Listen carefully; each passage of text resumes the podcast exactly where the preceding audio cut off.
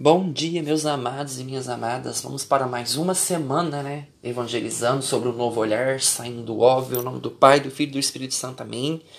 Ressignificando vida, desconstruindo opiniões. E neste momento nós vamos falar um pouquinho sobre o livro Minutos de Sabedoria. Vamos levar a reflexão sobre a mania da maledicência. Mas antes disso, vamos rezar uma oração pequenininha para que nos ilumine no dia de hoje. Divino Espírito Santo, fonte de toda ciência derrama sobre a luz sobre a nossa inteligência e abri meu coração para a vossa sabedoria para que eu possa vos guiar e vos colocar no caminho de santificação e salvação.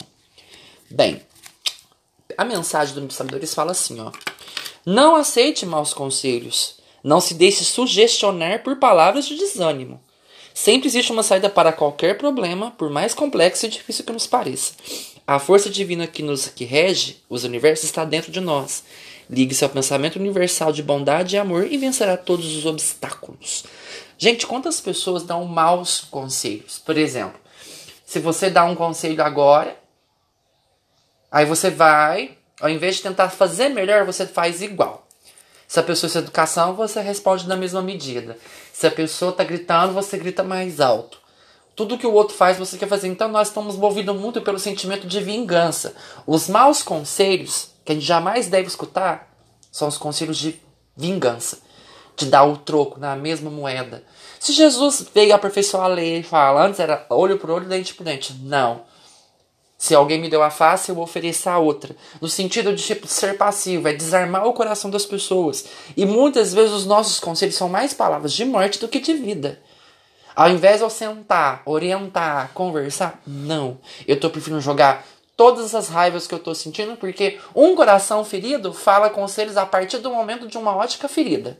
E um coração abençoado fala as coisas da, da partir do momento de um, de um coração abençoado, de uma ótica de fé. Isso que acontece muito com a gente. Às vezes a gente está sendo a porta do inimigo, da janela do inimigo, e não a janela de Deus. Quando a gente está machucado, a gente vai aconselhar, a gente não deve aconselhar, porque a gente não está no bom momento. Então vai ser paradas, palavras feridas, palavras magoadas. Então a gente acaba dando maus conselhos. A situação que a pessoa encontra, se você não está em bom estado, como é que pode? Eles falam, mente são, corpo são. Se o seu corpo está em trevas, tudo vai estar em trevas. Então, precisamos ser, ter, ser humildes ao ponto de enxergar que maus conselhos não ajudam ninguém. É que nem pode um cego criar o outro? Não. Vai os dois caem numa vala. Como que pode uma pessoa imatura emocionalmente ajudar outra? Então, os maus conselhos vêm, vêm de pessoas que têm um coração revoltado, vingativo e rancoroso. Eles não perdem a oportunidade. É prato cheio para essas pessoas terem alguma coisa para usar contra nós. Então, elas se utilizam. Uma coisa, eu dar um conselho realista. Outra coisa, dar um conselho que desanima o próximo. Então, precisamos tomar cuidado para as pessoas, o que nós estamos falando. E principalmente para aquelas pessoas que nós abrimos o nosso coração. E para encerrar, tem uma palavra muito pequenininha, eclesiástico, que diz assim: ah, não abra seu coração para qualquer homem, porque vai, para não acontecer que receba uma falsa amizade e além disso ultrajes, ou seja, deboches, falta de respeito. Tem pessoas que não ligam para aquilo como nós nos sentimos. Então que a gente tenha esse discernimento para quem nós pedimos conselho e para quem estamos dando conselho. Amém? Louvado seja nosso Senhor Jesus Cristo, para sempre seja louvado. Que essa segunda seja abençoada, guiada pelos braços do Espírito Santo. Amém.